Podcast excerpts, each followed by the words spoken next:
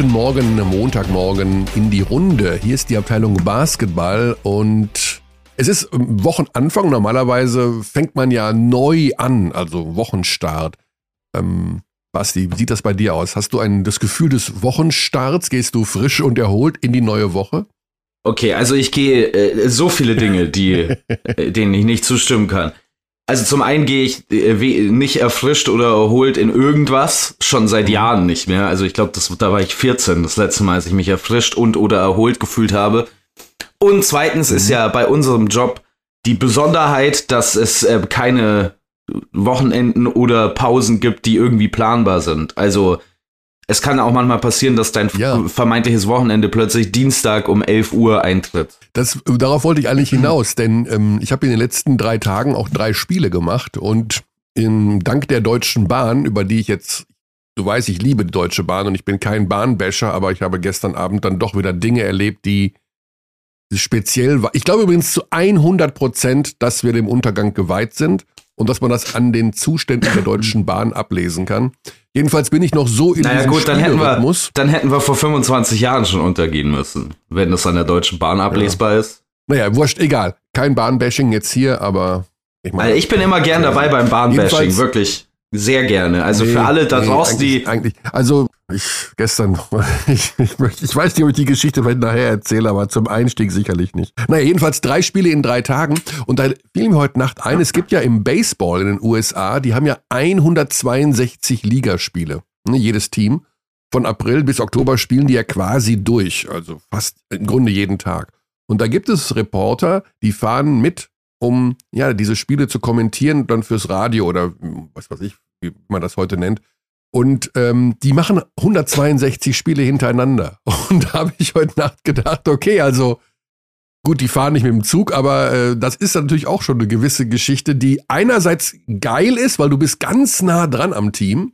So wie jetzt auch bei drei Spielen in drei Tagen mhm. bist du natürlich einmal Euroleague, zweimal BBL, du bist so drin in der Materie, dass du nachts wach wirst und denkst, boah, der, der Joli Childs, der war defensiv echt schlecht oder der war wirklich gut. Also in dem Fall.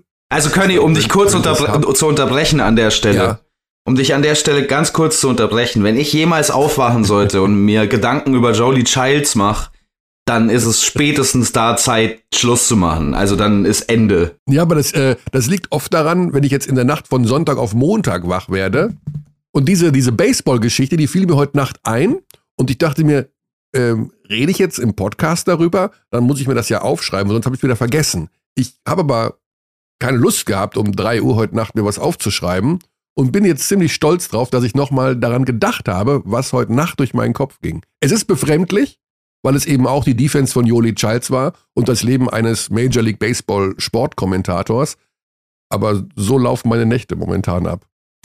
Äh, wir haben eine ganz wilde Phase vor uns und hinter uns. Ähm, ich weiß gar nicht, wo wir anfangen sollen, Basti. Du hast äh, ein Spiel am Wochenende kommentiert, wo, naja, haben die irgendwie beschlossen, du warst in Kreilsheim, beim Kreilsheim, beim Spiel Kreilsheim gegen MBC. Ähm, sollen wir mit der Easy Credit BBL kurz anfangen, bevor wir über die Nationalmannschaft dann am Ende zur Euroleague kommen? Ich glaube, das macht am meisten Sinn, oder? Na klar, machen wir das. Ähm, du also, warst in Kreisheim bei einem Spiel, ähm, die keine Defensive, keine Defensive. Oder was war denn da los mit MBC? 67 Punkte kassiert der MBC bis zur Halbzeitpause. Ist dann Martin Geisler in die mhm. Kabine gegangen und hat alle entlassen? Oder wie war das? Ähm, über die Vorgänge in der Kabine kann ich äh, nichts sagen, auch wenn die Entlassungen dann natürlich äh, bereits vor dem Spiel getätigt wurden. Also Lamont Jones wurde ja. äh, gegangen vom Team mit recht deutlichen Aussagen von Martin Geisler, wie ich fand. Also er sprach von, äh, von einem äh, Art Schatten über dem Team, der sich jetzt verzogen hat, was schon eine krasse Aussage ist, speziell über einen Spieler, der ja schon mal da war. Also es ist jetzt ja nicht so, dass das ein komplettes Missverständnis war, sondern der hat ja schon mal eine Saison beim MBC gespielt und ja, gut, also der MBC ist halt der MBC. Also, das haben wir ja schon oft besprochen. Du kannst den, glaube ich, wenn du den Janis Antetokounmpo, Anthony Davis, äh, Kawhi Leonard hinstellst, ich glaube, die wären immer noch die schlechteste Defense in der BBL. Das ist einfach das ist harte Kritik am Trainer. Das ist einfach so mit also äh, ich ich glaube jetzt nicht, dass der Kader sonderlich äh, defensiv talentiert ist. Also, ich möchte jetzt nicht sagen, dass man da weniger aus den Möglichkeiten macht, die man hat. aber der MBC wird, glaube ich, für immer ein schlechtes Defensivteam sein. Und das hängt, glaube ich, auch ein bisschen damit zusammen. Ich, der beste Verteidiger nominell in diesem Kader ist Tremel Darden. Wir wissen alle, ähm, was sein Alter angeht. Wir wissen alle noch, wie fit der ist. Aber weshalb der defensiv bei Ludwigsburg zum Beispiel so gut funktioniert hat, aus meiner Sicht, ist, dass er immer in Spurts spielen konnte. Also John Patricks schnelle Wechsel haben viel dazu beigetragen, dass er auch auf, in, in diesen verschiedenen Rollen auf der 4 und auf der 5 so gut funktioniert hat. Während er jetzt beim MBC einfach über 30 Minuten gehen muss und offensiv mhm. genauso abliefern muss. Und dann wird das natürlich schon sehr viel schwieriger, auf einmal am anderen Ende zu verteidigen. Es liegt jetzt auch nicht nur an ihm, man muss auch sagen, Kreisheim hat sich aus einem Slump geschossen. Die haben ja bislang von ihren offenen Würfen so gut wie gar keinen getroffen in dieser Saison und dann gegen den MBC plötzlich alles reingenagelt. Also da hat auch jeder einzelne Offensivspieler funktioniert. Aber klar, die Transition Defense beim MBC ist ein Riesenproblem, wie schon in den vergangenen Jahren. Die, die, äh, das Defensiv-Rebounding ist ein Riesenproblem, solange Martin Bräunig nicht auf dem Feld ist. Und Martin Bräunig ist leider selten auf dem Feld, weil er immer Foulprobleme hat. Ähm, und es gibt jetzt auch für mich keinen wirklichen Weg, das schnell zu fixen. Ähm, es sollen jetzt mhm. zwei Neuzugänge nochmal kommen beim MBC. Drei? Zwei.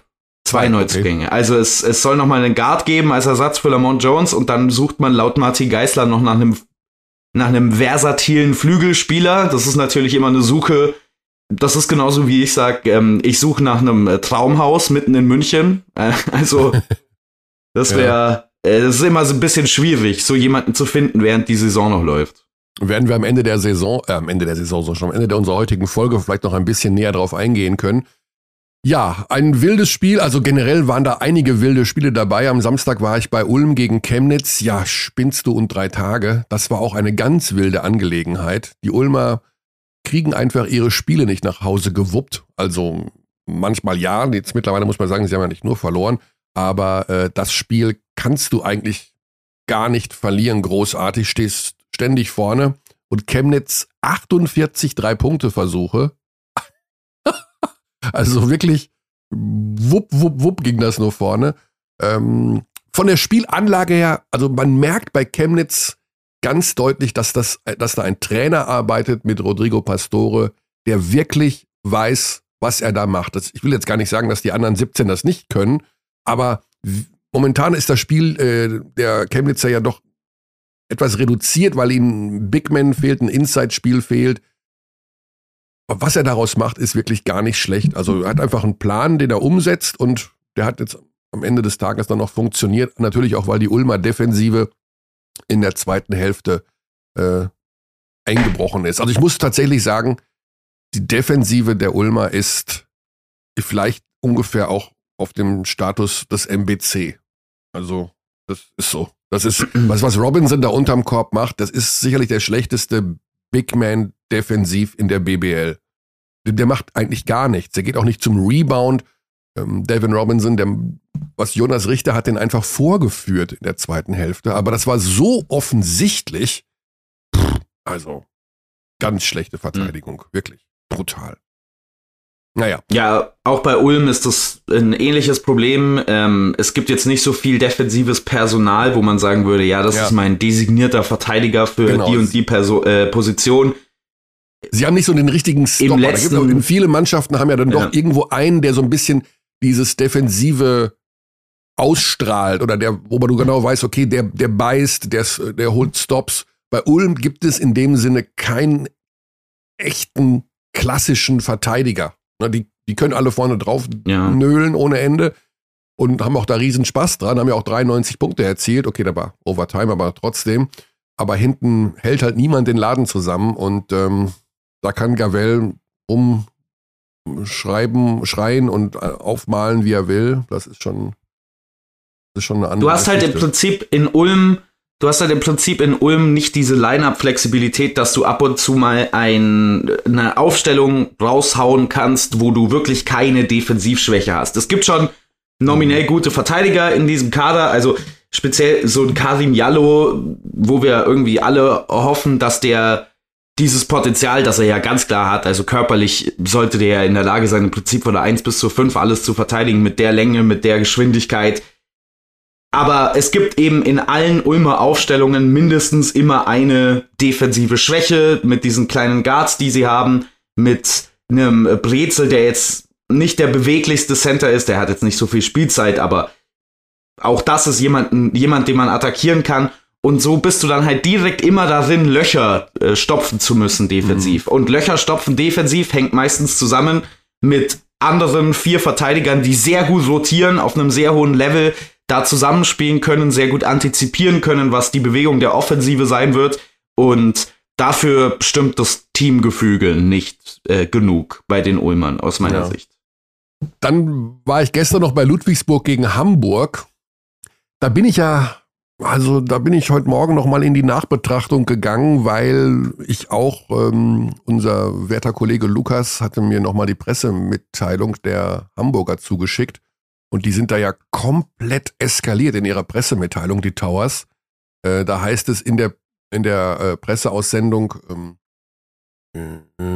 die Offensivaktionen der Hausherren wirkten klarer. In der Defensive profitierte die wie immer körperlich sehr präsente King-Truppe von der hier bis hierhin sehr laschen Regelauslegung.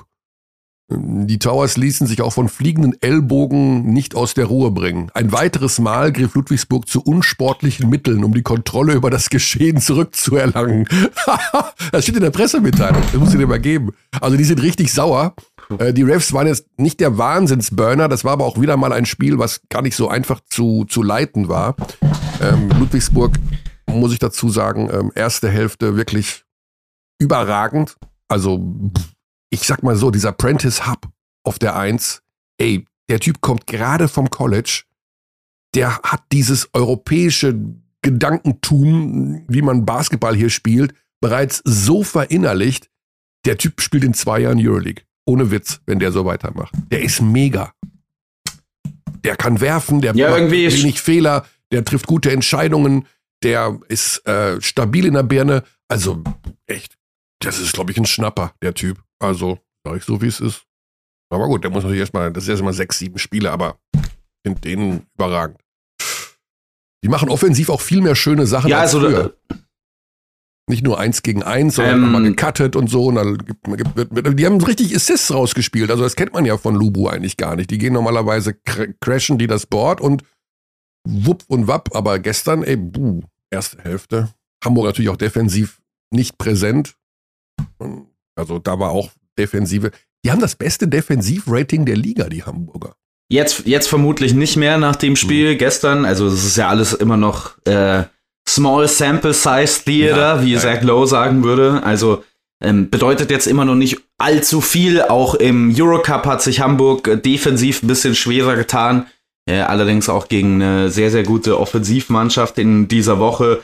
Äh, es wird sich alles noch finden müssen. Ich finde nur eine Sache äh, sollte man vielleicht erwähnen. Es ist jetzt nicht so, dass Hamburg körperlos spielt. Ne? Also Hamburg hat nee, nee. Äh, ungefähr 97 Fouls pro Spiel und das sind jetzt nicht alles Fouls, wo man sagen kann, boah, das, da haben die Referees aber total gegen uns gepfiffen. Also mhm.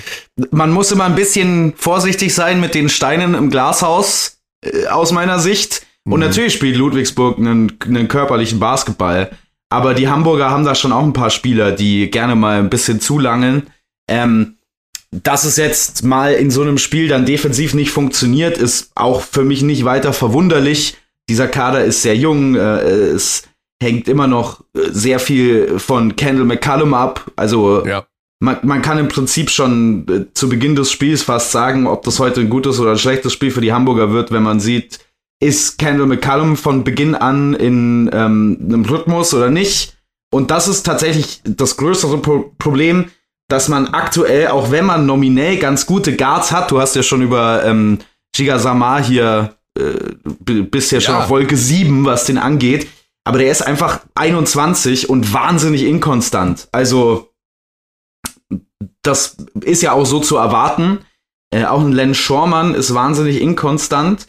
Und es hängt nun mal in diesem Spielsystem sehr, sehr viel mit dem Point Guard zusammen. An beiden Enden des Feldes übrigens, nicht nur offensiv. Ja. Und ja. wenn da einer von den drei, ja, wenn da einer von den dreien mal nicht funktioniert, dann ist, ist es sofort ein Problem. Wir holen uns mal unseren Experten heute hier rein. Per Günther, die Ulmer Legende.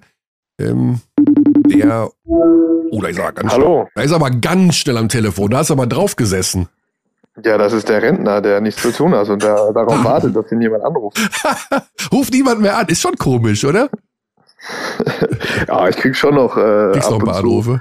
Erbarmt sich einer aus meiner Familie, sich bei mir zu melden, aber sonst ist natürlich generell ist es jetzt gerade recht ruhig. Ja, ist recht ruhig, ne? Ja, Peer, schönen Dank für deine Zeit. Du bist ja demnächst wieder im Einsatz für uns bei den Länderspielen. Mhm. Ähm, ich muss erst mal sagen, ich habe selten, also wir haben ja so ein eigenes Postfach hier für Abteilung Basketball. Ähm, ey, du wirst so abgefeiert noch für die Eurobasket von allen Fans da draußen. Warst du wirklich so ein guter Experte? also äh, natürlich, äh, es freut mich erstmal sehr. Äh, ich habe, ähm, also ich merke das auch, dass wenn ich jetzt irgendwo äh, irgendwo bin. Ich war, habe mir das Pro B-Spiel von meinem, oder Pro A-Spiel mittlerweile von meinem Bruder in Münster angeguckt mhm. und äh, da wurde ich ein, zwei Mal angesprochen. Und es ist also die Rate von den Leuten, die mir sagen, so, ah, es hat mir immer Spaß gemacht, sie spielen zu sehen und zwischen, ah, der Sommer hat aber Spaß gemacht hier hinter Mikrofon, ist äh, bei 100 Prozent äh, Mikrofon. Also ich habe das Gefühl, es erinnert sich jetzt schon niemand daran, dass ich tatsächlich mal selber gespielt habe, sondern es ist immer nur noch, sie gefallen mir gut als, äh, als ja. Experte. Ja. Und man Nein, das freut mich natürlich sehr, aber äh, ja, äh, also das hängt natürlich auch riesig mit dem Turnier ab. Also ja. ich glaube, das färbt einfach auf alles ab.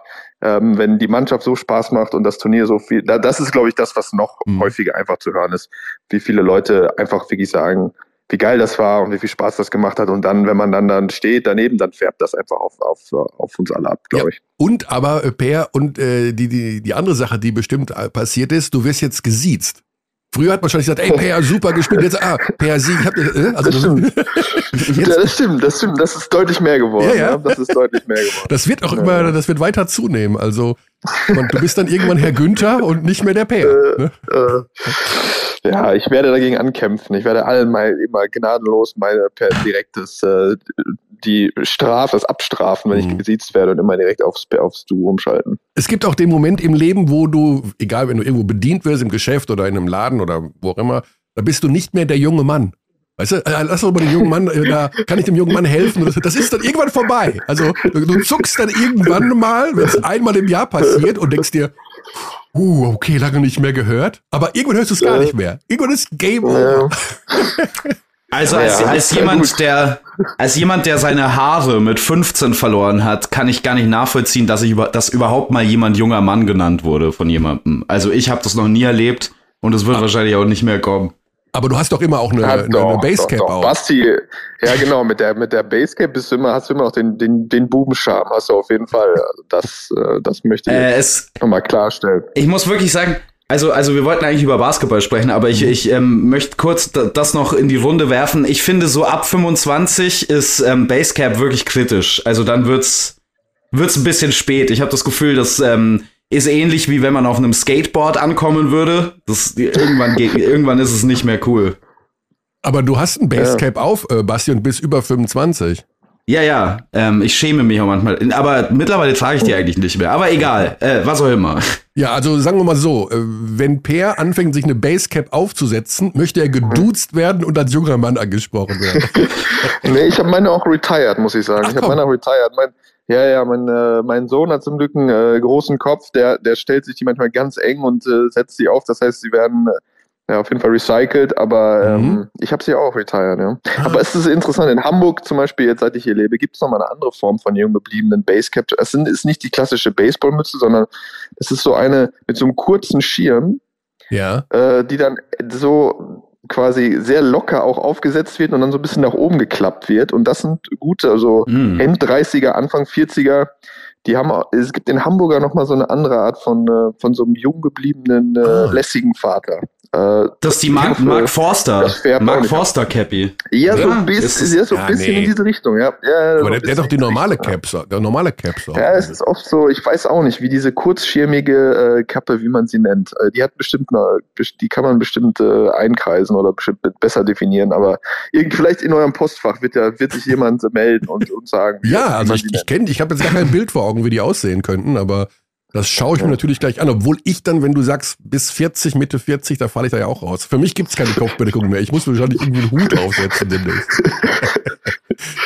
okay, äh, ja. ja. schön. Thema Basketball. Ähm, Peer, ganz ehrlich, wir wollten ja mit dir erstmal über die Nationalmannschaft sprechen, aber mhm. da wir vermuten, dass du am Wochenende auch in einem tief orangefarbenen Trikot vor dem Endgerät sitzt und dir noch Ratio vom Ulm anschaust.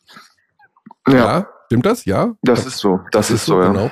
Ähm, wir gerade schon ein bisschen über die Defensive und das Spiel gegen Chemnitz philosophiert haben, Hast du so zwei, drei mhm. Gedanken zu deinem Ex-Team, die du uns mitteilen kannst, wo da insbesondere defensiv der Stachel sitzt?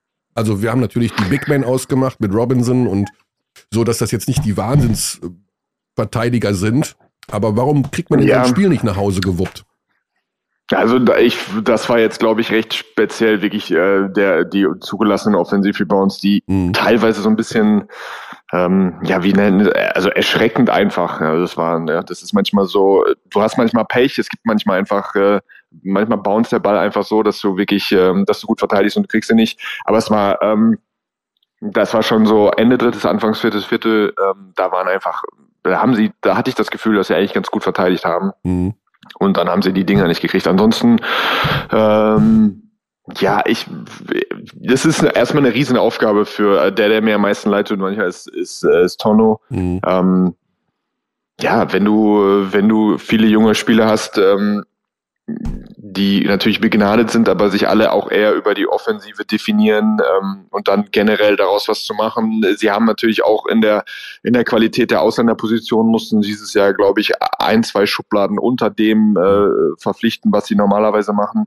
Und dann aus diesem ganzen Gebilde äh, dann was zu bauen, was funktioniert, ist richtig, ist sehr schwierig. Man sieht, finde ich jetzt schon, was, was bei uns auch ab und zu mal so ein bisschen aufgetaucht ist, wenn du dieses Eurocup als äh, Recruiting-Tool, was total wichtig ist. Ne? Also du kriegst viele Quali äh, viele Spieler natürlich ohne den Eurocup nicht.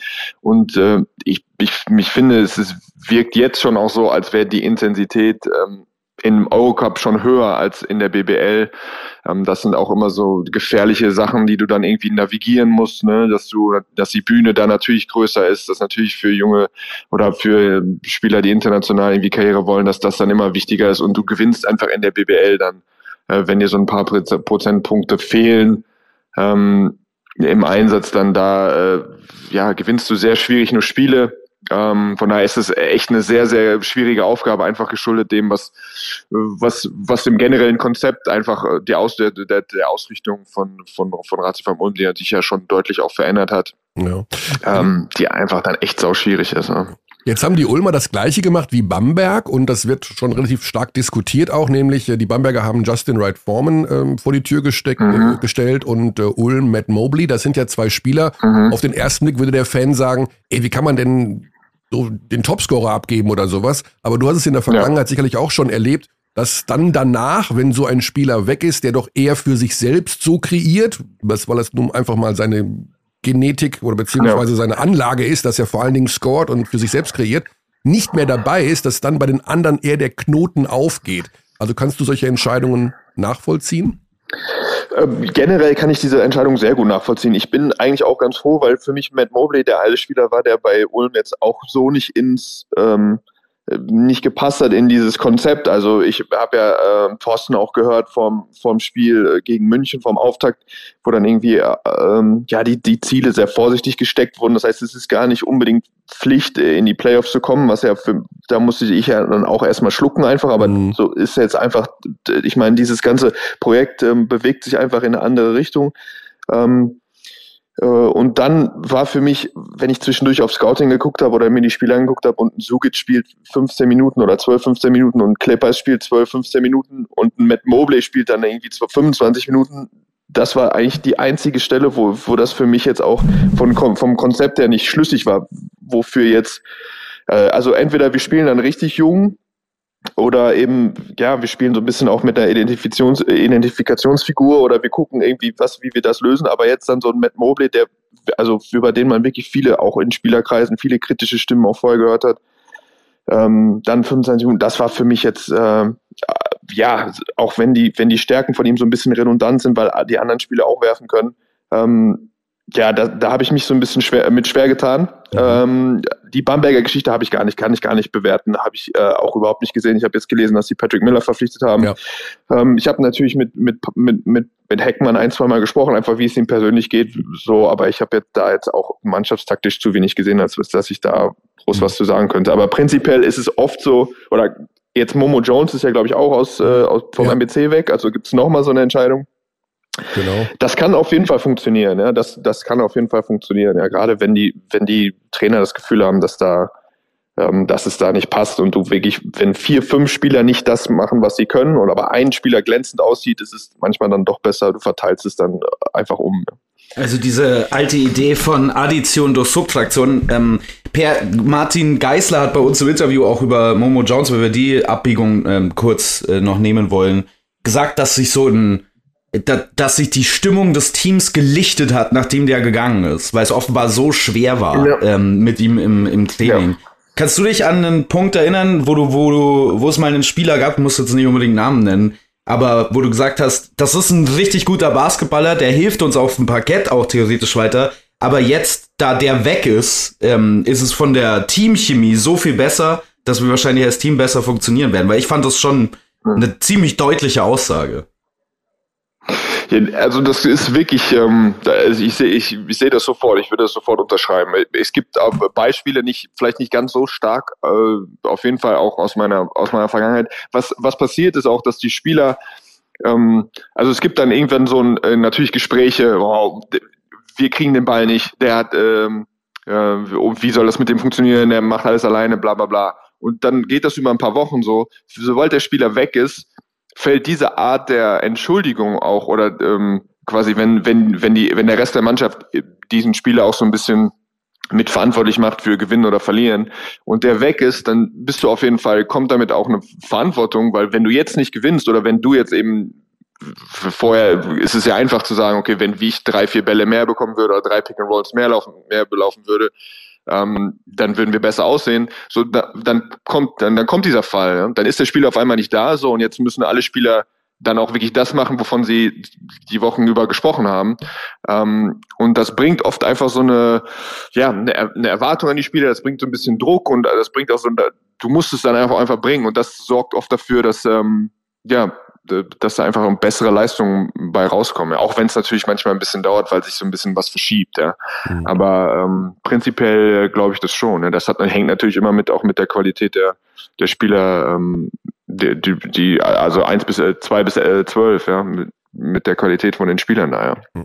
Weil äh, gelegentlich gewinnt so ein Spieler. Mein Momo Jones, das ist klar, auch Matt Mobley, auch bei allem, ähm, also das war jetzt gar keine individuelle Kritik. Ja, ich habe auch von den anderen beiden, wie gesagt, Momo Jones kein, kein Spiel gewonnen gesehen dieses Jahr, aber die gewinnen ja eben auch ein, zwei Spiele ab und zu. Das ist mhm. Fakt. Ja. Also das heißt, du musst natürlich auch schon schon dann recht viel auffangen als Mannschaft. Aber ich glaube, wenn wenn gesagt wird, dass die Stimmung davon direkt besser wird, dann dann ist es eigentlich eine Entscheidung, die du treffen musst. Gerade natürlich so früher, desto besser. Ja, in, in Ulm hat es ja scheinbar so geklappt, dass man direkt im Eurocup gewonnen hat und die Bamberger haben ja dann jetzt ohne ähm, Wright Foreman in Rostock gewonnen und 97 Punkte erzielt. Also da ist diese Reaktion dann auch passiert.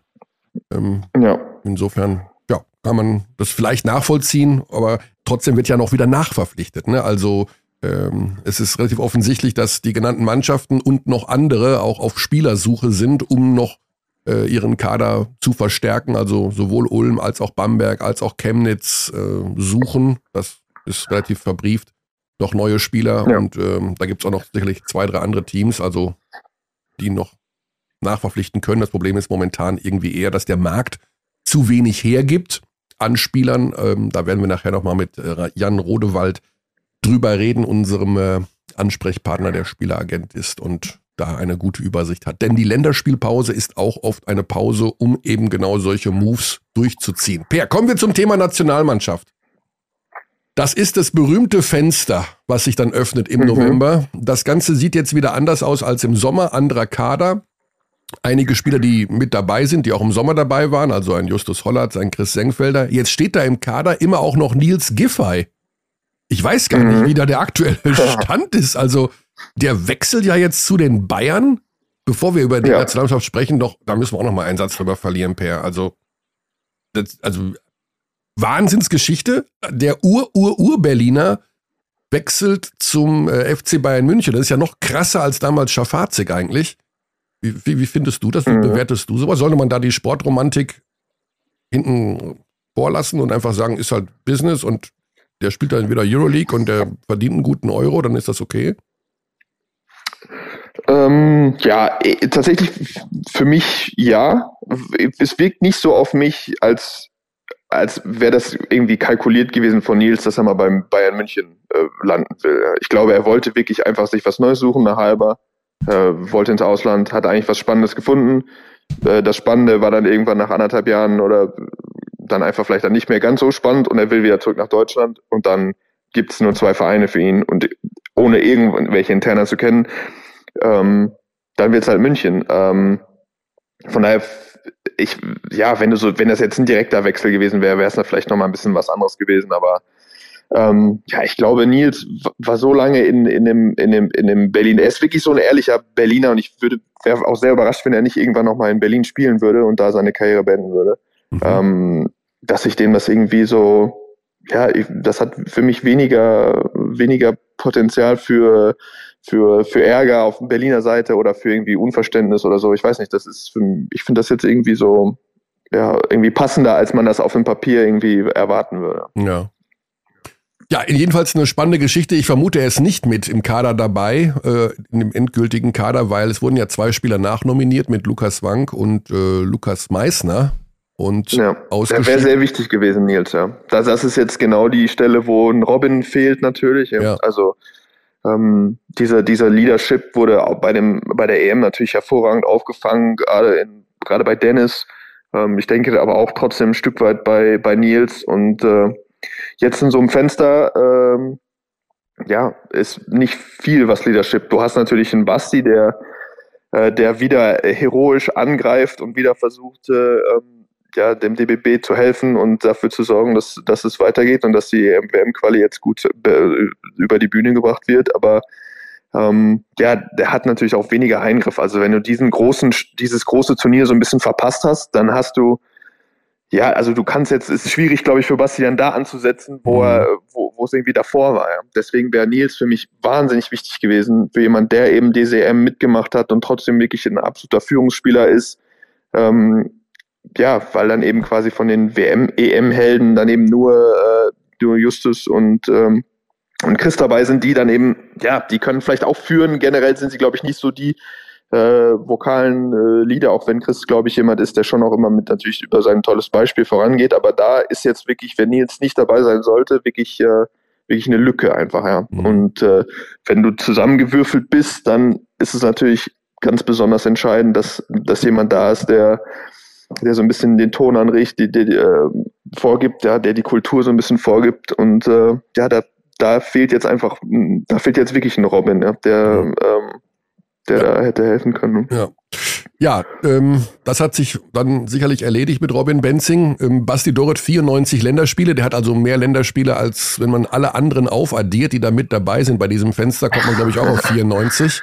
Äh, da ist noch Senkfelder ja. mit 28 auf Platz 2, was die Erfahrung angeht. Und dann kommt schon Hollatz mit 23. Also ein sehr in der Hinsicht unerfahrener Kader, trotzdem mit einigen, ähm, ich sag mal, verdienten Veteranen, würde ich jetzt mal Max Di Leo nehmen oder auch einen Robin Christen, die auch schon seit einigen Jahren äh, BBL spielen. Sollte das ja. eigentlich reichen, oder? Also die Slowenen und die Finnen kommen ja auch nicht mit Doncic oder äh, mit Makan ja. oder irgendwie sowas da ums Eck, sondern auch eher mit der zweiten Garde ein Sieg muss wohl rein rechnerisch noch her, um die ja. Quali klar zu machen. Wenn alles total Banane läuft in den nächsten vier Spielen, kann man die auch alle verlieren und ist unter Umständen trotzdem weiter, worauf man es sicherlich nicht ankommen lassen will. Aber ähm, hast du schon mal drüber geschaut, wer da so kommt bei den Slowenen und Finnen oder weiß man das noch gar nicht?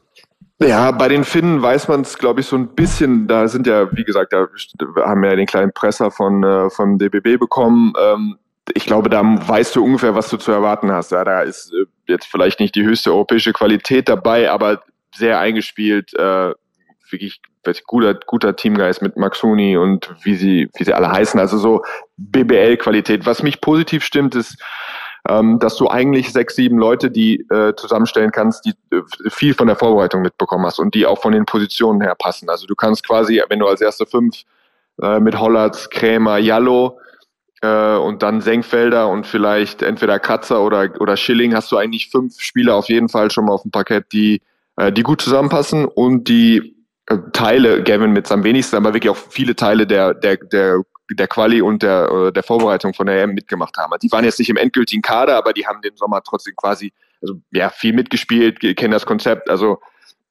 da ist, ähm, da haben sie, glaube ich, schon äh, eine Stütze, ja, die, die, mhm. die sehr wichtig sein wird. Ähm, und dann kannst du es irgendwie versuchen, eben diese, diese sieben, sechs, sieben Spieler so stückweise zu ergänzen. Die psychologische äh, Grundvoraussetzung ist natürlich ein bisschen unangenehm. Also wenn du weißt, äh, du musst eigentlich nur eins gewinnen, äh, und vielleicht sogar keins, äh, du spielst gegen Mannschaften, für die es ums nackte Überleben geht, dann bin ich immer eher gewillt zu sagen, dass das schon, äh, dass das schon ein großer Vorteil ist. Ja. Also du musst versuchen, dir das ja so hinzudrehen, dass du, äh, dass du in der Kabine, dass du wirklich auch von dem Willen und von der von der Bereitschaft oder von dem das, dem Gefühl der Dringlichkeit äh, zumindest in der Nähe bist von der anderen Mannschaft, weil sonst kann dieses, du musst eigentlich nur eins aus vier gewinnen, kann dann schnell kann dann schnell in einem, in, in, zur Panik werden, wenn du im zweiten, zweiten Fenster das Gefühl hast, okay, du musst jetzt unbedingt eins gewinnen und dann spielst du auswärts und dann wird es auf einmal dann irgendwie doch kribbelig, wo du glaubst, äh, hier hätte doch eigentlich niemals was anbrennen dürfen. Also das ein bisschen der, wie gesagt, die Slowenen kämpfen um alles, finden und dann, ja, dann ist es unangenehm einfach, wenn du, wenn du es eigentlich gefühlt irgendwie nicht so richtig brauchst. Ja. Bevor ich es vergesse, äh, weil ich neige dazu, solche Dinge zu vergessen, die Spiele am Freitag Deutschland gegen Finnland ab 18.30 Uhr bei Magenta Sport. Das Ganze wird in Bamberg mhm. ähm, stattfinden. Es gibt wohl noch Karten. Pünktchen, Pünktchen, Pünktchen. Und äh, am mhm. Montag um am 14.11. ist dann das Slowenien-Spiel und dort beginnt unsere Übertragung um 17.45 Uhr. Also Freitag, 11.11.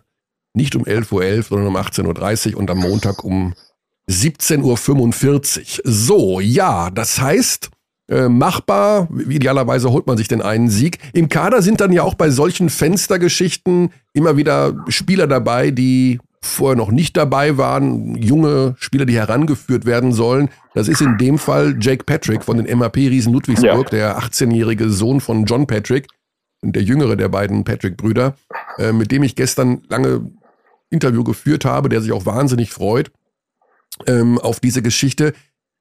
Wie siehst du das? Ist das, also bringt das wirklich so einem 18-Jährigen was, dann da mal mitzufahren und mal zu gucken, wie das alles so funktioniert? Lernt man da was? Äh, legt man die Scheu ab vor dem Adler auf der Brust? Was ist, wie, was ist das für so einen 18-Jährigen? Ist das ein, ein Abenteuerausflug oder ist das richtig äh, toughes Business? Die, ja, ich glaube schon, dass es äh, quasi wie eine Anerkennung erstmal ist, dass es normalerweise dazu führt, dass du ein bisschen, dass du dich natürlich bestärkt fühlst in dem, was du machst, dass dein Selbstbewusstsein nochmal ein bisschen wächst. Äh, Jacob heißt er, äh, Jacob ist es, glaube ich, hab der genau. Mhm. also er heißt hat bisher nie auf mich Jake, gewirkt. Ja.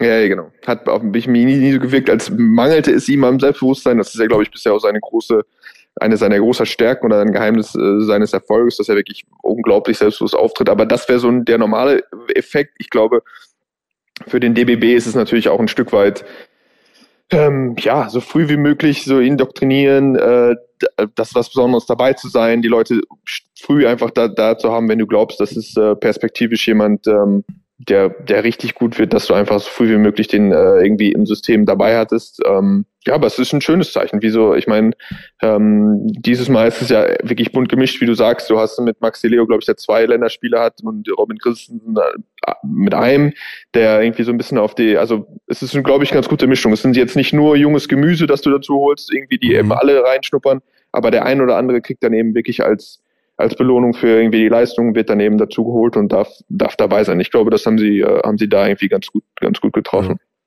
Jake ist ja auch ein halber Amerikaner, logischerweise, wenn sein Vater ja. Amerikaner ist und zweisprachig aufgewachsen. Was glaubt ihr, ähm, Basti? Er kann nur eine Hymne von beiden. Also er kann entweder die deutsche zu 100 Prozent oder die amerikanische. Ist wirklich wahr. Ein, von einer weiß er nicht den Text und gar nichts. Welche ist das bei Jake? Das ist natürlich die amerikanische Hymne, oder? Also wer kennt denn den Text der amerikanischen Hymne nicht? Bär, was meinst du? Welche Hymne kann er, welche also, kann er nicht? also wenn du so fragst, hätte ich mhm. auch, dass die logische Antwort eigentlich ist, ich meine, die werden wahrscheinlich auch Football gucken zu Hause oder sonst, da wird ja immer gesungen. Ich denke, wie kannst du nicht, äh, ja, ich glaube, dass so eher die, die, die amerikanische Kultur die dominantere ist und da kannst du dich ja kaum, dem kaum entziehen, dass du den, den Text irgendwie äh, ja, eingeimpft bekommst. Also hätte ich, aber gut, wenn du so komisch fragst, dann bin ich eher gewillt zu sagen, er kann nur die Deutsche, weil er die mal, was er sich irgendwie gelernt hat in der Schule oder so. Ja, ich, deswegen sage ich Deutsche. Ja, da hat äh, Per den Twist tatsächlich rausbekommen. Tatsächlich weiß Jake nicht ein Wort der amerikanischen Nationalhymne, kann die Deutsche aber wow. auswendig. Ja. Äh, Hat ihr ja, noch nie gut. ein NBA-Spiel angeguckt? Oder, also das kann ja, ja nicht sein. Ja, aber der fängt da mit Tip-Off an und nicht die zehn Minuten vorher, wo die noch die Hymne singen. Also da spule ich auch vor, um ehrlich zu sein, im Real Life. Ja, ich bin Oder schon interessiert, bin schon interessiert an den Nationalhymnen-Performances. Die sind übrigens dieses Jahr, ähm, also irgendwann werde ich da auch erweiterte Statistiken dazu erheben. Die Performances von der Nationalhymne ähm, vor den NBA-Spielen sind so schlimm wie nie. Das ist wirklich Wahnsinn. Echt? Also ich weiß nicht genau, wo die diese Leute herbekommen, die nicht offensichtlich nicht singen können und sich dann aber an Also Fergie nehmen wir jetzt mal, Fergie nehmen wir jetzt mal als unterste, als unterste Aha. Stufe, ja, dem, dem allerschlimmsten. Ja. Wer jetzt glaubst du, sind die, sind die in der Nähe? Wer, oh, wer, sind, wer ist die allerschlimmste? Die sind halt Fergie. Fergie von Black Eyed Peas hat mal ah. legendär einen Auftritt hingelegt. Äh, die unter sind wirklich auch die patriotischen Spieler sind äh, aus ihrer Maske rausgefallen und mussten wirklich wirklich lachen einfach. Yeah. Ja, das war ja, das war bizarre, bizarre. ich glaube ein All-Star-Game war das mal. Ja, genau. Ähm. Wir haben ja das Glück, dass wir eine vom DBB, die wird ja immer verpflichtet, glaube ich mal. Ich, sie heißt mit Vornamen Juliane, ja. ich vergesse immer ihren Nachnamen. Die singt ja die Nationalhymnen immer von beiden und jetzt kann sie wirklich sehr gut. Also die kann auch die finnische dann wahrscheinlich sehr, sehr gut singen. Die ist so ein, so ein Sprachentalent. Also das macht die eigentlich ja. immer sehr gut. Hast du mir mit, du hast mal mitgesungen, Per, auch, ne? Ich habe immer so ein bisschen mitgesungen, ja. Mal mehr, mal weniger. Ja. Mhm. Wird das vorher irgendwie. Also ja, wenn die Kamera, wenn die Kamera so durch dein Gesicht geht, dann musst du halt aufpassen, dass du, äh, dass du schon auch singst, aber dass du eben auch nicht so laut singst, dass es richtig zu hören ist. Also, ja. ich meine, weil das ja, ich bin dann wirklich ein unfassbar schlechter Sänger. Aber du hast ein bisschen mitgemurmelt einfach, ne? Ja. Ich überlege gerade, wer am lautesten ja. mitgesungen hat. Ich glaube, ich glaube, Joe Vogtmann hat immer recht laut gesungen. Oder jedenfalls hat man so das Gefühl gehabt, er singt laut. Also wenn man den Mund weit aufmacht, muss es ja noch nicht heißen, dass man laut hm. singt. Aber ich kann mich jetzt auch nicht hm. mehr. Henrik Rödel hat nie mitgesungen als Bundestrainer. Das Erstaunlich. Ja, da war ich, da haben wir auch nie nachgefragt, weil ich glaube, er hat auch so einen leicht anglophilen amerikanischen Touch. Ich glaube, seine Frau ist Amerikanerin oder sowas, kann das sein? Vielleicht ist er da irgendwie auch in beiden Kulturen zu Hause, ich weiß es nicht. Äh, Quatsch, Thema eigentlich, aber gut. So, dann, Per, wollen wir dich entlassen, glaube ich, bevor wir. Oder das ist noch was Dringendes mitzuteilen. Ach ja, komm, weißt du was? Wir haben ja noch ein wichtiges Spiel diese Woche und weil wir noch über die Euroleague gleich reden mhm. werden, Berlin gegen München am Donnerstag um 19.30 Uhr, 30 Minuten Vorberichterstattung. Äh, das erste Aufeinandertreffen der beiden deutschen äh, Teams in der Euroleague. Aus deinen Einschätzungen, was du bisher gesehen hast, Berlin 3-0 gestartet, jetzt 3-3. Die Bayern letzte Woche gegen Anadolu den ersten Sieg eingefahren. Alba verkaspert das letzte Viertel gegen Kaunas, was übrigens mhm. eines der unfassbarsten Viertel war, die ich mhm äh, in den letzten Wochen, Monate, Jahren gesehen habe. Wie siehst du die Chancen für wen?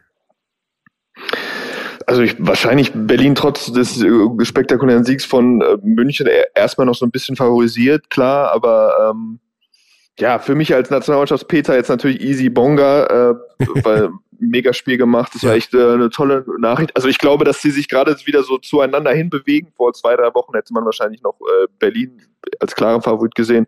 Ich glaube, das ist, äh, ich glaube, es ist, wird ein enges Spiel. Ja, Wie ist das denn als, als Experte?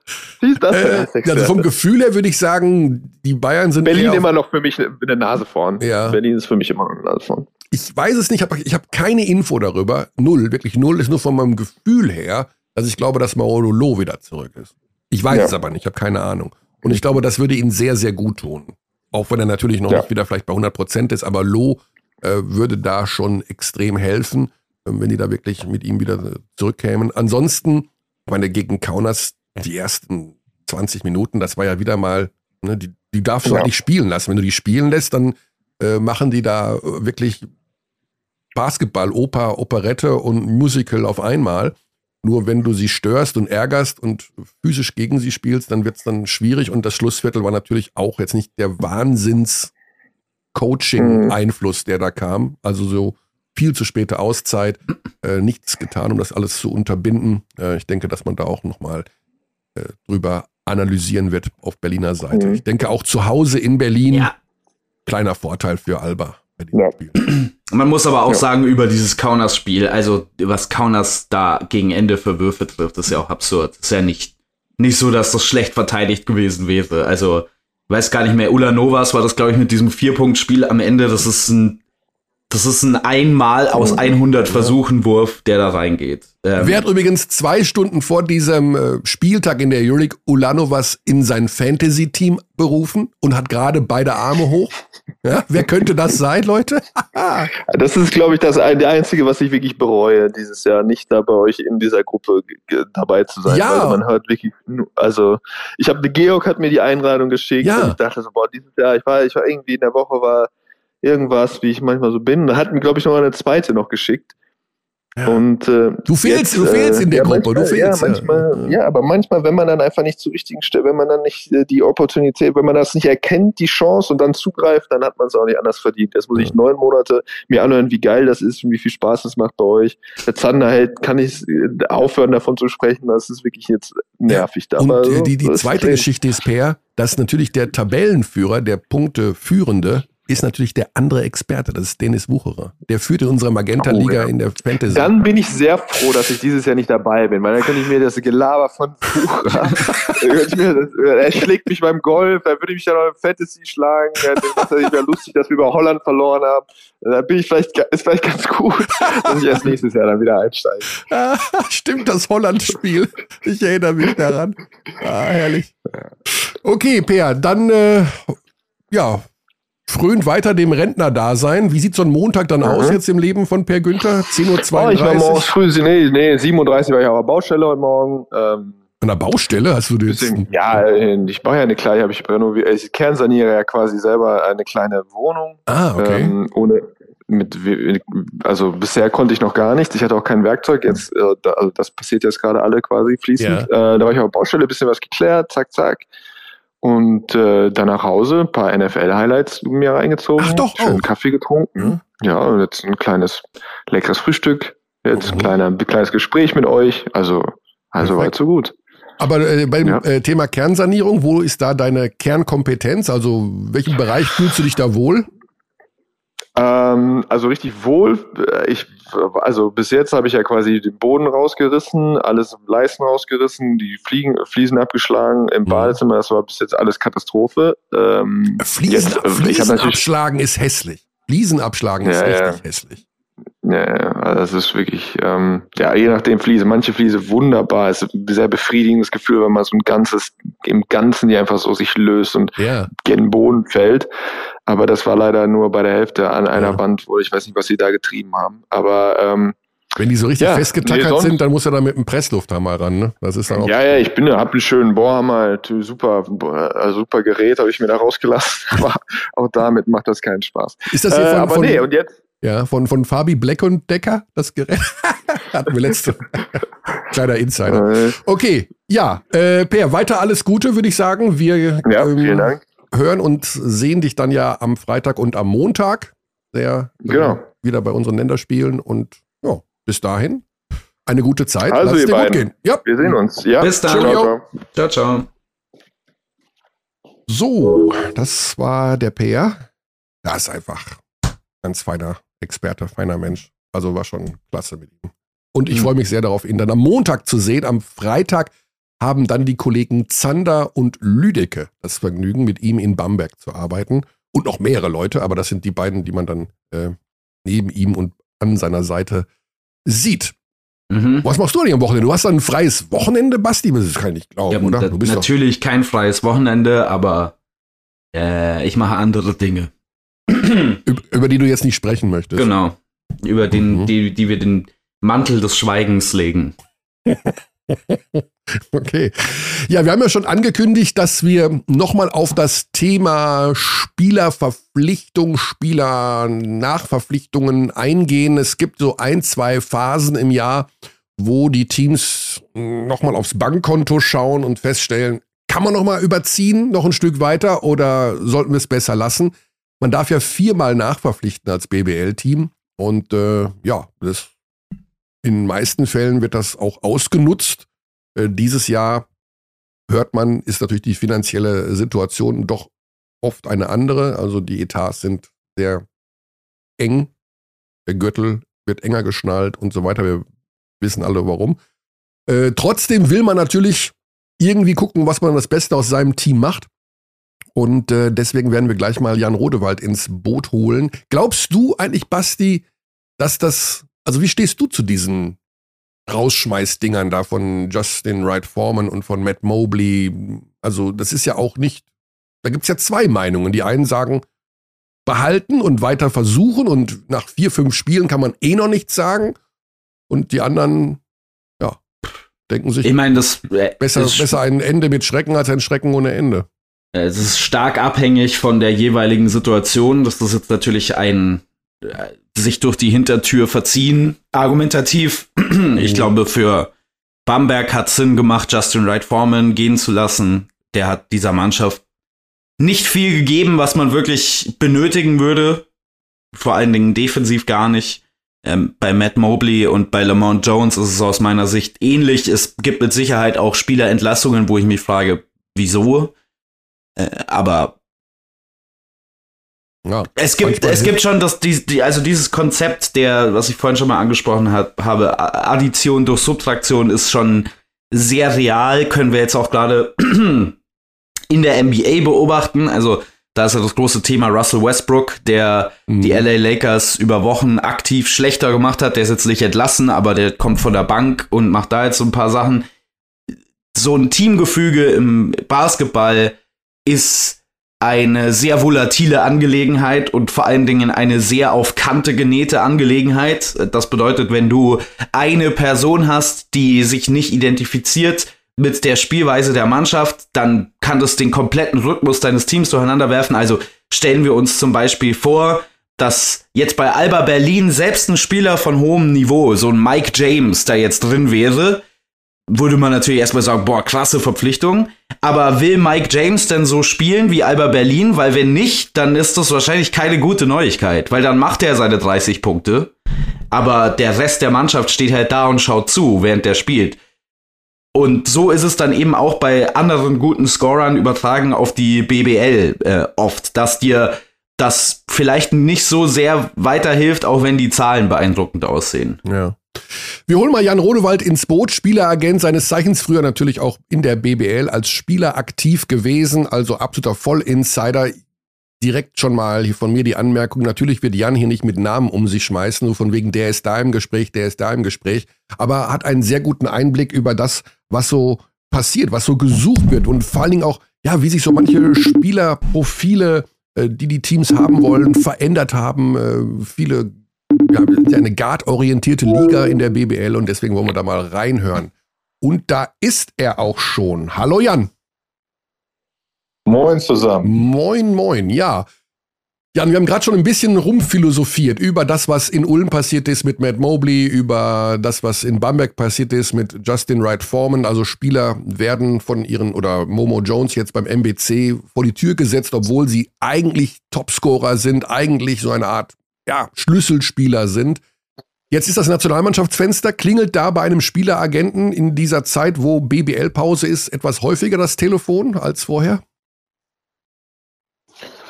Ja, also jetzt ist so die erste Phase, denke ich, äh, wo Vereine sich umschauen. Einige müssen es tun, weil sie halt im Kader Lücken haben. Andere merken, dass sie eine Verstärkung da und da gut brauchen könnten. Mit Mobli, ob das jetzt ein Schlüsselspieler da war, weiß ich nicht. Äh, aber ja, also einige müssen und andere schauen sich um. Ich glaube, alle haben immer ihre Shortlists von Spielern, die sie beobachten und wo sie reagieren könnten, weil man auch nie weiß, wann welche Verletzung kommt und so. Aber jetzt ist sicherlich eine Phase in den nächsten Wochen, wo ich schon denke, dass das ein oder andere dann auch umgesetzt wird, was vielleicht schon eine Weile geplant wird. Mhm. Aber dann muss der Markt das natürlich auch hergeben. Ja, ne? ja, also genau so mal eben ist das ja auch nicht. Ich äh, wünsche mir diesen Spieler und der kommt dann auch, sondern da hängt dann immer eine Menge dran und da muss viel zueinander kommen, was dann entweder zueinander gehört oder eben nicht. Ne? Ja. Die äh, Anforderungsprofile der Vereine, ähneln die sich oder hat sich das in den vergangenen Jahren dahin verändert, dass immer mehr ein spezieller Spielertyp gesucht wird, also so eine Art eierlegende Wollmilchsau oder wie, wie sind die Profile momentan von den Spielern, die von den Vereinen gesucht werden? Ähnelt sich das stark und gibt es von diesen Spielern viele? Boah, das ist aber jetzt eine. Ja, du hast Zeit, Jan, das ist ein Podcast. Marius Müller-Westernhagen hat sieben, sieben Stunden gesprochen im aktuellen Zeit-Online-Podcast. Also Zeit wäre da. Okay, wenn wir sieben Stunden haben. Dann sag ich aber ähm, irgendwann das Schlüsselwort, um, das, äh, um diesen Podcast zu beenden. Okay. Ja, bitte. Äh, ja, klar haben sich Anforderungsprofile geändert. Ich meine, äh, König, ich weiß nicht, wir sind jetzt, glaube ich, ähnlich lange dabei. Vielleicht bist du sogar noch ein bisschen länger dabei. Bei mir sind es jetzt, glaube ich, so 30 Jahre. Äh, als ich angefangen habe als Spieler, da war das damals noch so, dass ein Einser so und so aussehen musste und ein Zweier und ein Dreier. Und heutzutage, finde ich, vermischen sich die Positionen da immer mehr. Also jetzt zwischen einem Vierer und Fünfer so viele Unterschiede zu machen, finde ich schwierig. Mhm. Viele Vierer sind jetzt Fünfer. Der eigentliche Brettcenter, den will keiner mehr. Dieses Low-Post-Game ist quasi ausgestorben. Mir fällt ad hoc kein Team ein, was so richtig aus dem Low-Post was generiert. Also so richtig als Option in der Offense. Das wird vielleicht mal in der Mismatch ausgenutzt, aber es ist nicht so, dass du jetzt da einen 2,15 Meter Center hast. Ja gut, der Geben vielleicht aus, aus Frankfurt, äh, der da den Ball kriegt und dann was machen soll. Meist ist es ja ein Spiel, was ziemlich guard dominiert ist in der BBL, was ziemlich Pick-and-Roll-lastig ist, wo die äh, Fünfer und die Vierer fast interchangeable sind. Mhm. Also austauschbar, beide sollen werfen können, beide sollen eine gewisse Athletik haben, wenn es geht. Und wenn der, wenn der Fünfer dann zwei Meter groß ist oder zwei Meter eins äh, und aber die Physis hat, um da unten noch dagegenhalten zu können, dann ist das auch willkommen und wird wahrscheinlich bevorzugt vor einem, ja. ich sag jetzt mal, Dinosaurier wie John Bryant oder so. Ne? Der läuft da jetzt immer noch mit, aber das ist jetzt sicherlich nicht der Typ, der irgendwo auf den Listen oben steht. Ne? Mhm. Ähm, was sind das denn eigentlich für Spielertypen, die jetzt noch so auf dem Markt sind? Da könnte man jetzt ja als äh, Außenstehender sagen, ja, da ist bestimmt irgendwo ein Haken dran. Sonst wäre der am 7. November nicht noch äh, auf dem Markt. Oder was sind das? Kommen die noch irgendwo aus der G-League? Kann man da noch verpflichten oder von irgendwelchen anderen Quellen? Was sind das für Typen, die momentan verfügbar sind? Naja, man muss ja sagen, dass die BBL-Teams, äh, was das Scouting angeht, mittlerweile auch ganz gut aufgestellt sind. Ähm, die beobachten Spieler jetzt nicht unbedingt nur die, die gerade Free Agent sind, also gar kein Team haben und noch gar nicht gespielt haben. Ich glaube, mhm. auch diese Spieler sind jetzt gerade nicht die, die unbedingt gewollt sind. Vielleicht findet auch so einer jetzt mal einen Job. Würde ich denen wünschen, weil äh, das ist einfach keine Situation, die man einem Spieler wünscht, dass er zu Hause sitzt. Aber die meisten wollen jetzt Game Shape haben, die wollen sofort ready einen mhm. haben, die wollen, dass der gleich äh, Impact liefern kann, dass er, ich sag mal, äh, auch einen Unterschied machen kann. Und das hast du eigentlich bei Spielern, die jetzt das letzte Spiel im Mai hatten und jetzt ist November, puh, das wird schwer. Ja. Also gucken die Vereine, denke ich, vielerorts rum, ja, wer spielt denn in einer Liga, die einigermaßen vergleichbar ist mit der BBL vom Level her, in einem Team, was Ambitionen hat, aber vielleicht hat er keine gute Rolle oder äh, ist unzufrieden. Äh, vielleicht will der Verein auch den schon loswerden, vielleicht hat man irgendwas schon mal irgendwo gehört. Also sind vielleicht Und so Spieler wie Mobley oder Wright Foreman, die jetzt entlassen wurden, leichter vermittelbar, weil sie ja in Game Shape sind und weil andere Vereine auf wissen. Jeden Fall. Auf jeden Fall, okay. Auf jeden Fall, ja. ja. Außer die haben sich irgendwas zu Schulden kommen lassen oder also jeder hat seine eigene Geschichte und man kann jetzt nicht sagen, dass Mobley morgen wieder einen Job hat. Das weiß ich nicht. Das, hm. das, dafür bin ich da auch in seinem Thema nicht drin. Aber äh, tendenziell ist es auf jeden Fall leichter, irgendwo rauszukommen und dann relativ schnell wieder einen äh, Job zu haben, es sei denn, es ist irgendwas vorgefallen, was, was zu Problemen führt off the court oder sowas. Ja. Aber äh, als wenn man lange brach lag, sag ich mal, und äh, jetzt so, ein, so einen Einstieg wieder finden muss. Dafür ist eigentlich dann die Preseason da, dass man wieder Rhythmus kriegt. Und diesen Rhythmus jetzt so schnell herzustellen im Laufe der Saison, jetzt hat man ein kleines Fenster, wo man zwei Wochen mit dem Team trainieren kann, aber mhm. ist mühseliger, sagen wir mal. Ne? Kurze aber die andere Seite ist auch nicht leicht. Ne? Die andere Seite ist auch nicht leicht, weil jemanden jetzt rauszukriegen irgendwo, Absolut. Äh, ja. Und dann die Freigabe zu bekommen und vielleicht will das Team ein Buyout und stellt sich quer und also auch das ist alles andere als easy peasy. Ne? Ja.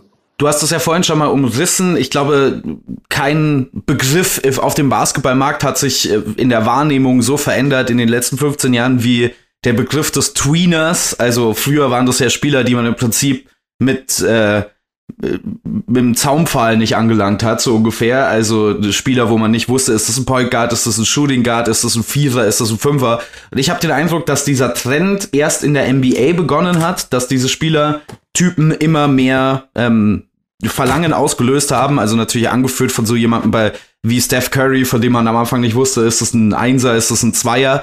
Und dass das dann langsam nach Europa rübergekommen ist, auch immer mehr als Konzept. Würdest du zustimmen? Dass diese Trends auch so ein bisschen ableitbar sind von dem, was da in der NBA passiert, so top-down? Oder funktioniert aus deiner Sicht der europäische Markt mehr oder weniger unabhängig davon? Also beides würde ich sagen. Also ich finde, so jede Liga hat nochmal ihr Eigenleben und ich kann jetzt auch nicht sagen, dass alles aus der NBA reproduzierbar ist hier. Das ist was eine ganz andere Welt. Aber klar, diese Tweener sind jetzt on vogue und äh, ob das jetzt ein Einser oder Zweier ist, da können sich dann die Gelehrten streiten, wie sie wollen. Das ist letzten Endes egal. Alle wollen jetzt die scorenden Point Guards haben. Fast keiner will mehr einen True PG, wie die ja früher immer hießen. Ich hatte lange den Drew Joyce bei mir in der Agentur, der einfach dafür da war, die, die Spieler zu finden in den richtigen Momenten. Also so eine Anfrage nach so einem Spieler kriege ich ja eher selten, wenn überhaupt. Ja, die meisten wollen da jemanden haben, der den Ball auch reinschmeißen kann, der im Pick and Roll gut ist. Und es geht auch dahin, dass auf Position zwei und mittlerweile auch auf Position drei äh, es durchaus angesagt ist, dass die Spieler Pick and Roll Fähigkeiten haben und auch die mal äh, wie ich sag mal ein Point Guard äh, in Erscheinung treten können, was ja. Kreativität angeht. Ja. ja. und ja. Im Grunde tatsächlich jemand, der mehrere Positionen spielen kann, der natürlich auch mehrere Positionen verteidigen kann, was ja im modernen Basketball auch wahnsinnig wichtig ist. Also da kommt natürlich schon viel zusammen. Jan, abschließend zwei Fragen in einer verpackt, so ungefähr. Ähm abschließend? Ich dachte, wir haben sieben Stunden. Ja gut, mach weiter. ja, wir hätten theoretisch sogar unendlich Zeit.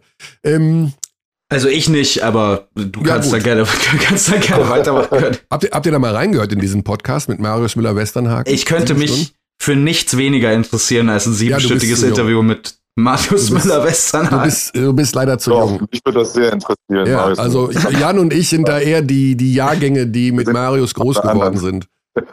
Insofern, genau. äh, ich höre mir die sieben Stunden. Eine Stunde, eine Stunde habe ich schon von, dem, äh, von der ganzen Geschichte. Weil, wenn ich okay. die, die Laufzeit höre von sieben Stunden, dann frage ich mich, was hast du nur mit diesem Mann gemacht?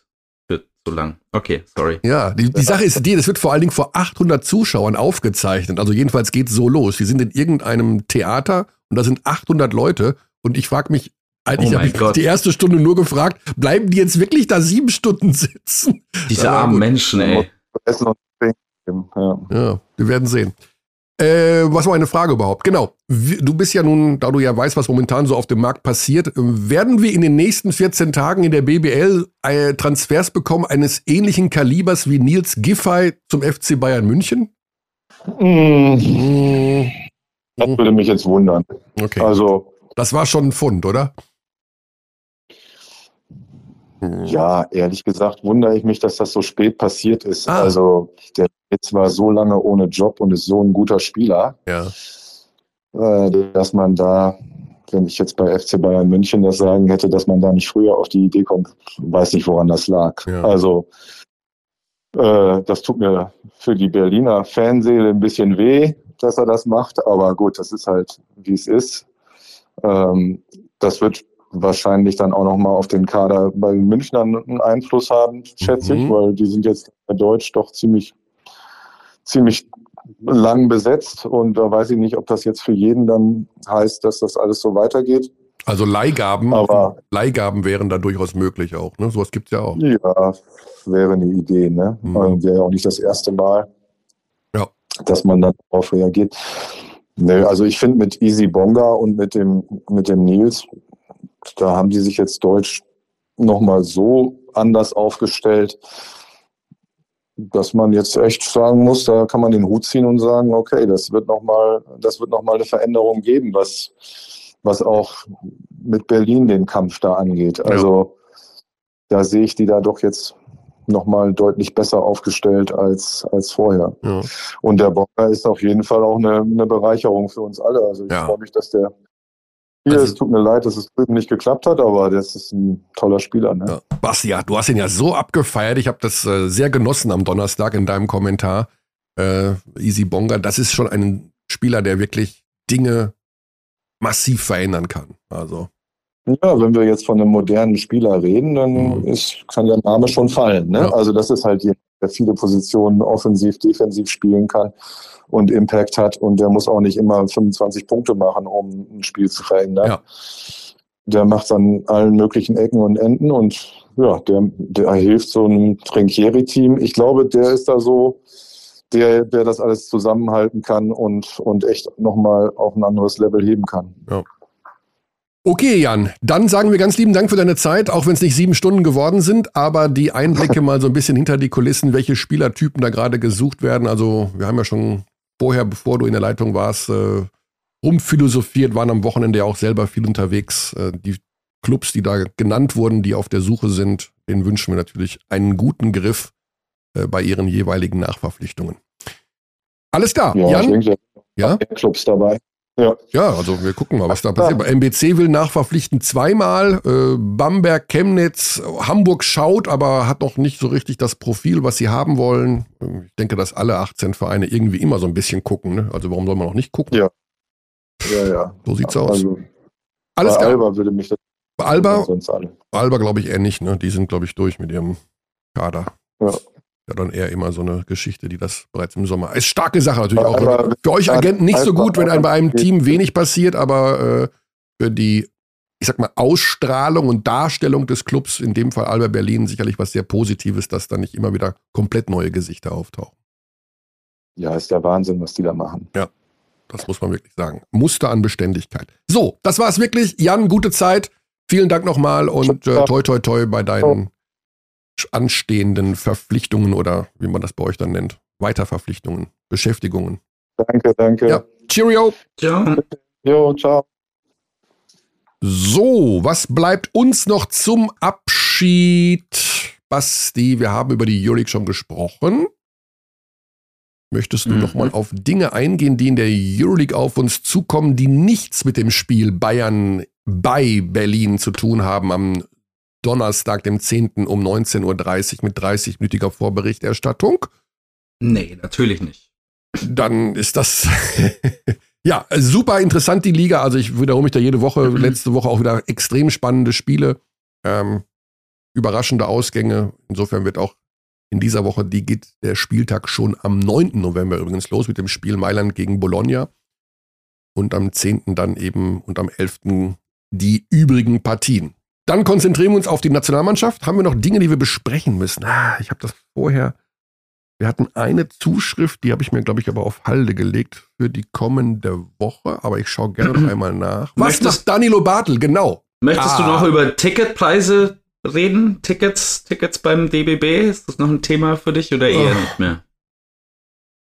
Da habe ich mich jetzt die letzten Tage nicht weiter mit beschäftigt, außer dass ich Zuschriften bekommen habe, wir Zuschriften bekommen haben, wo es hieß, dass äh, die äh, Ticketpreise in Bamberg den Fans dort vor Ort zu hoch sind und deswegen unter Umständen das Spiel nicht ausverkauft ist. Ja, aber äh, der, der DBB verteilt jetzt quasi Freitickets an die umliegenden Vereine. Okay. Äh, also bietet quasi Vereinen dort in der Region an, äh, mit einem Team kostenlos äh, zu kommen, um die Halle zu füllen. Oh. Ja, es ist irgendwie wieder so ein ähnliches Thema wie bei der ähm, Eurobasket für mich. Also man möchte ja irgendwie als Grundziel, dass der Basketball zugänglich wird, dass man für, auf einer breiteren Basis für äh, eine gewisse Basketballbegeisterung sorgen kann, möglicherweise auch bei einer jüngeren Zielgruppe. Aber wenn du jetzt da als Familienvater irgendwie mit deinen zwei Kindern hingehen möchtest, dann musst du da halt über 100 Euro hinlatzen dafür. Mhm. Und das sind irgendwie zwei nicht ganz miteinander korrelierende Philosophien, die da, also zwei Herzen schlagen doch in der Brust. Das DBB, auch bei der Eurobasket war ja das Thema lange, wer hat denn hier die Preise festgelegt? Wieso ist es in, in Berlin plötzlich so leer? Und wir haben immer gehört, ja, ja, das hat die Fieber gemacht, das hat die Fieber, gemacht. Und am Ende stellt sich dann raus, nee, nee, das waren schon die Preisgestaltungen des DBB. Und ich möchte jetzt gar nicht über einzelne Spiele reden unbedingt oder über einzelne Ticketpreise oder um jeden Euro äh, verbal feilschen, sondern man müsste sich an der Stelle vielleicht tatsächlich mal überlegen, in welche Richtung das denn philosophisch gehen soll. Denn klar kannst du beim Fußball alles verlangen, was du möchtest. Also du kannst mittlerweile auch nicht mehr bei den Länderspielen. Mittlerweile haben die auch bei Stimmt, den Länderspielen. Ja. ja. Ähm, das stimmt, das hat sich auch ein bisschen verändert, aber wenn du jetzt der FC Bayern München bist und in der Champions League gegen Real Madrid spielst oder was weiß ich, da kannst du auch 1500 Euro verlangen und die Leute sind so, ja, gerne. Ja. Das ist im Basketball eine komplett andere Geschichte und als Konjunkturprogramm für die Marke Basketball wäre es ja vielleicht nicht so eine schlechte Idee, wenn diese Tickets halbwegs äh, affordable wären. Also wenn man die sich halbwegs leisten könnte. Das ist 100% richtig, Basti. Es ist auch nur wieder ein mühsames Thema und äh, ja, ich habe, äh, wir haben Zuschriften bekommen, dass das da irgendwie nicht so schön ist mit den Preisen. Andererseits weiß ich auch nicht genau, was das alles kostet und wie das äh, refinanziert wird und ob das refinanziert werden kann. Das muss man ja auch immer so ein bisschen berücksichtigen. Aber im Prinzip hast du recht. Natürlich sollte für eine Familie mit zwei Kindern ein Besuch bei einem Basketballspiel, egal ob es ein Länderspiel ist oder ein Ligaspiel, ihres Lieblingsvereins oder Heimatvereins finanzierbar bleiben. Das ist in diesen Zeiten gerade besonders wichtig, denke ich mal. So, ja, äh, mich haben ein paar Menschen angesprochen, was denn mit Danilo Bartel wäre. Und da ich auch versucht habe, Danilo zu kontaktieren und mir das überraschenderweise auch gelungen ist, darf vielleicht der Hinweis, Danilo befindet sich in einer langwierigen Reha-Maßnahme, die er durchführt mit seinem Knie. Und ähm, wenn er diese Reha-Maßnahme abgeschlossen hat, wird er sich auch wieder über die Medien äußern zu dem, wie der Status quo ist und wie es mit seiner Karriere weitergeht. Also momentan keine Interviews, momentan keine äh, Updates bezüglich wann und wieso und weshalb. Aber äh, wir werden von ihm hören, sobald er seine Maßnahmen abgeschlossen hat, die bereits seit einigen Monaten Gibt übrigens noch durchgeführt werden. Gibt ja. übrigens noch eine Eilmeldung, Eilmeldung, äh, Bing, Bing, Bing, Eilmeldung, Alert bei Abteilung Basketball. Ähm, okay. Das 2023er Euroleague Final Four wird aus ausgerichtet in Kaunas, also nicht ja. in Dubai. Nee, Dubai war vom Tisch. Ähm, das habe ich auch letzte Woche mitbekommen. Auch das ist ein Thema, dem wir uns mal annehmen werden, was mit dieser Erweiterung der Euroleague ist, beziehungsweise mit dem Einstieg von Dubai oder eben auch von Emirates als ähm, Titelsponsor der Liga. Ähm, das, da gibt es Gespräche, die geführt wurden. Die A-Lizenzinhaber waren auch vor Ort in Dubai und haben sich das alles angehört. Das ist, ich habe da ein bisschen rumrecherchiert. Das ist so komplex, da reichen tatsächlich auch die sieben Stunden nicht momentan. Ähm, vielleicht auch nicht der richtige Zeitpunkt für den siebten Spieltag in der Saison 22, 23, weil die nächsten zwei, drei Jahre wird sich da erstmal nicht wahnsinnig viel ändern. Turkish Airlines ist noch drei Jahre der Titelsponsor der Euroleague.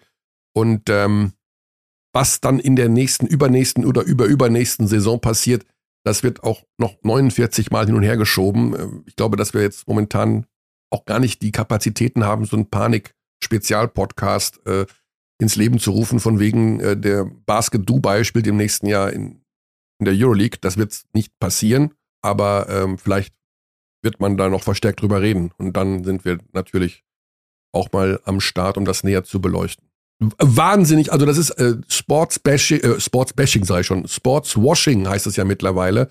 Äh, ein riesen komplexes Thema, WM Katar, muss ich nicht drüber reden. Äh, Einstieg von Saudi-Arabien bei Newcastle United. ähm, Man City, Man United, wie auch immer, was da, welche Inhaber wo sind. Wahnsinnig komplex. Deswegen ähm, verschieben wir das auf einen Moment, wo wir einfach ein bisschen besser das Ganze einordnen können. Würde ich sagen, Basti, oder? Du hast ja mit einem Rant übrigens letzte Woche viel Zuspruch bekommen. Also, ne, da mal ganz kurz auch, wer sich da Bastis Meinung anhören will, gerne zum Start des letztwochigen, wöchigen Podcastes. Respekt. Viel, viel gute Resonanz, Basti. Klare Worte, klare Kante. So kennt man das von dir. Stark. Mhm. Auch gerade, ja. Du, gut. Ich mag das ja. Du bist da schnell am Start und hast eine gute Meinung. Das finde ich gut.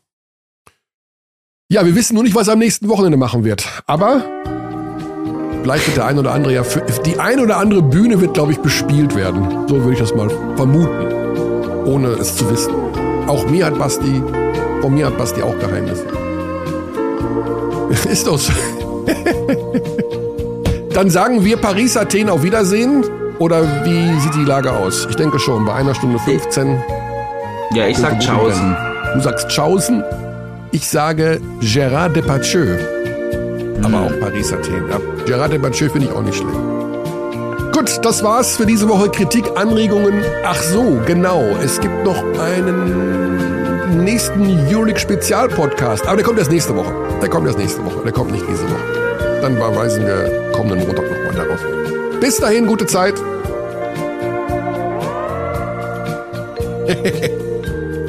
we treat people here with complete respect. This is Germany.